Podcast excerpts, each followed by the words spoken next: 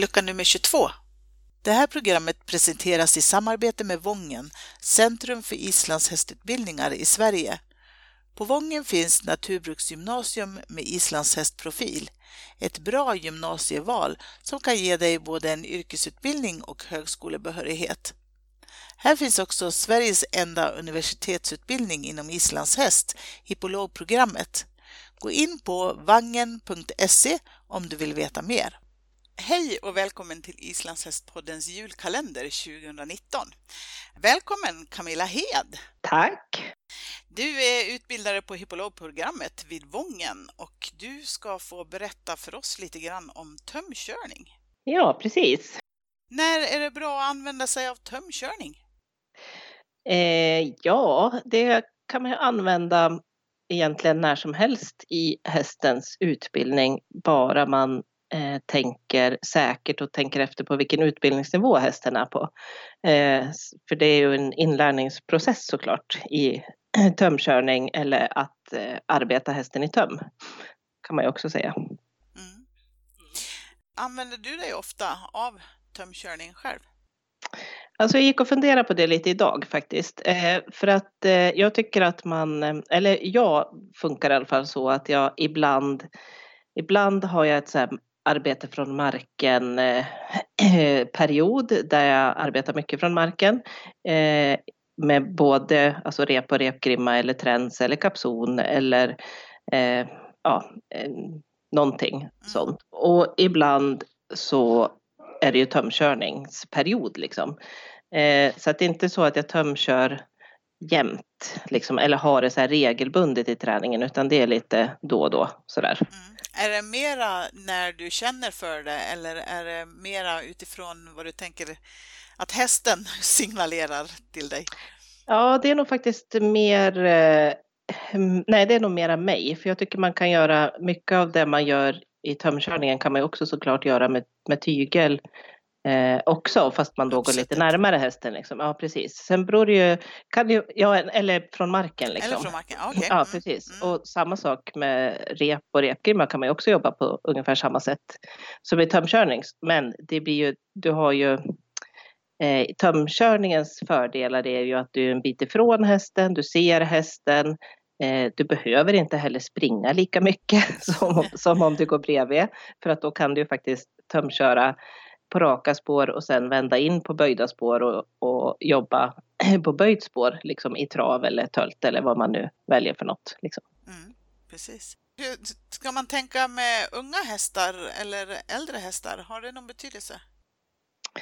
Jag tror att vi skulle kunna, generellt så tror jag nog att vi skulle kunna använda tömkörning mer i eh, även under inridningen liksom. Eh, just för att träna in eh, ja, vänd, liksom svänga och vända och stanna och sätta igång och sakta ner och eh, just jag tror nog att vi skulle kunna använda det lite mer faktiskt än vad vi generellt gör liksom. Ja, För då blir hästen också van vid att det hänger eh, liksom att det är tömmar bakom och de, de vänjer ju sig vid att det, eh, ja, att det är grejer runt omkring dem liksom. Mm, precis. Så att jag vet att jag har haft någon häst som har varit sådär jättespänd eh, ifrån marken och i hantering eh, och speciellt en häst, den eh, tömkörde ganska mycket.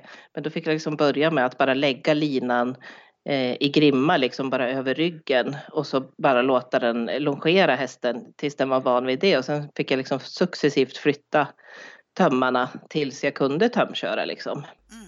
För att den var så otroligt känslig. Så där var det väldigt, väldigt bra att börja med tömkörning. Precis. Du, vilken utrustning behöver man? Ja, man ska ju ha en eh, tömkörningsjord. Det är bra att ha. Eh, Vad är det som är speciellt med dem? Ja, alltså tömkörningsjorden har ju flera eh, ringar på jorden så att man kan använda tömmen och spänna tömmen på olika sätt. Eller fästa, man spänner den inte, men fästa den på olika sätt.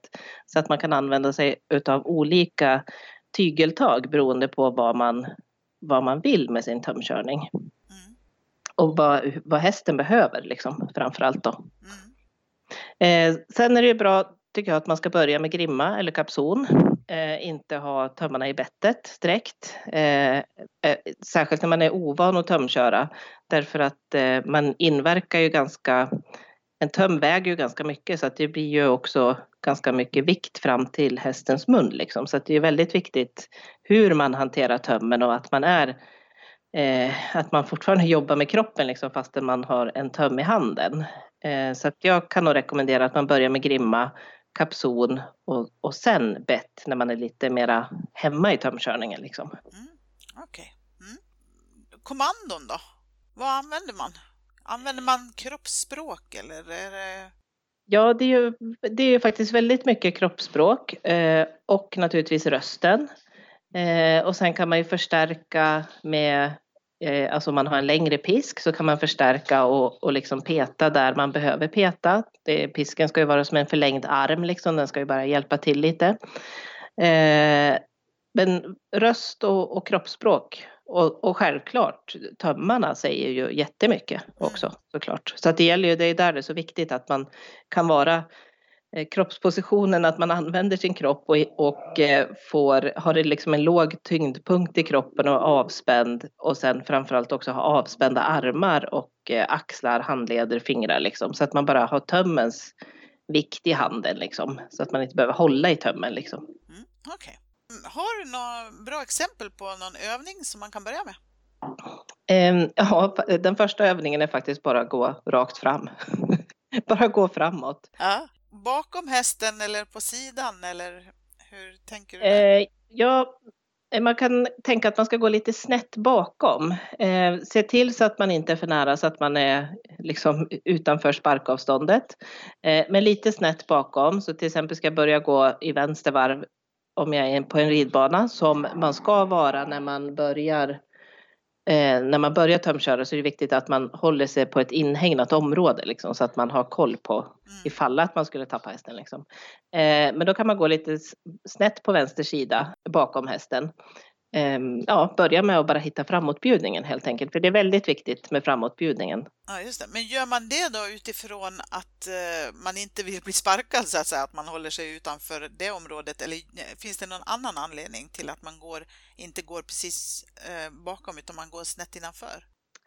Ja, alltså mm, jag kan nog inte riktigt svara på det. Jag tycker att det är bra jag tycker att jag får bättre känsla med hästen om jag går lite snett bakom i början. Mm. Sen kan man ju flytta sig bakom och sen ska man ju även kunna gå från höger till vänster sida och byta varv väldigt enkelt och då behöver man ju höja tömmen bara över rumpan på hästen liksom. Och där har ju vi en fördel som har ganska små hästar för då har vi ganska lätt för att byta varv. Mm, precis.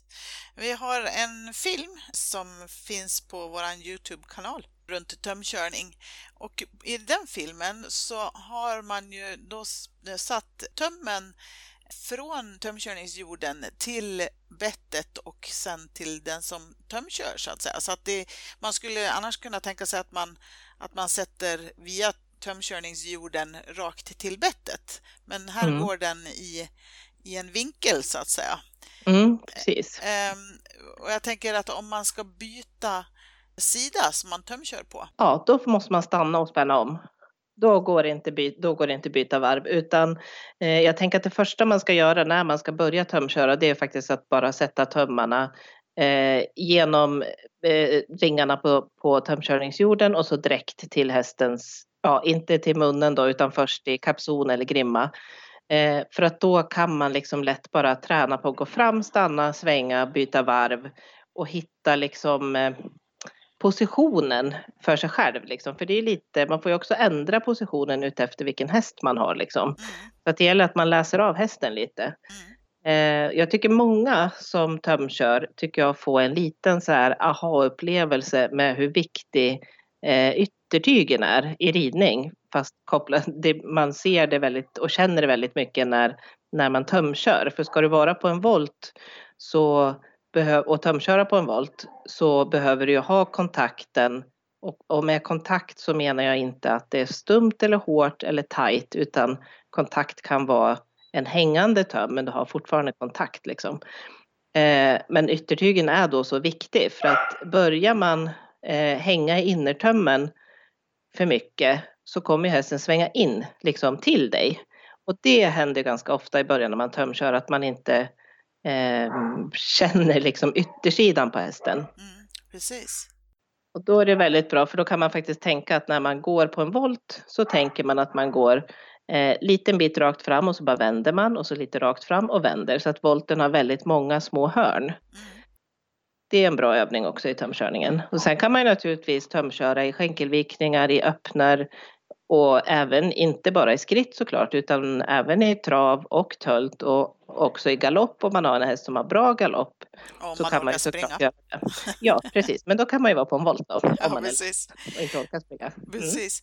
Men du, eh, om man tänker att man börjar tömköra med tömmen eh, genom eh, tömkörningsjorden direkt till grimma då eller, eller kapson Mm. eh, och sen vidare vid, vid träns. Eh, är det nästa steg sen att göra den kopplingen som är gjord på den här filmen som vi pratade om som finns på eh, vår Youtube-kanal Islands hästpodden där man fäster den själva fästet i tömkörningsjorden och drar den igenom en bättring då eller kapson? Ja, eh, alltså jag skulle nog säga att det beror helt och hållet på hästen faktiskt. Eh, så där tycker jag man ska prova sig fram för att eh, ibland kan det också räcka med faktiskt istället för att ha en, eh, sätta som en ledande töm som, som den, den tömsättningen är. Eh, så kan man faktiskt också ha bara yttertömmen från bättringen eller grimman då på utsidan och så genom longer eh, tömkörningsjorden. Och sen kan man faktiskt ha den inre tömmen kan man ju fästa direkt i bättringen på den inre sidan. För då får du ju lite samma, Ja, samma effekt egentligen. Mm.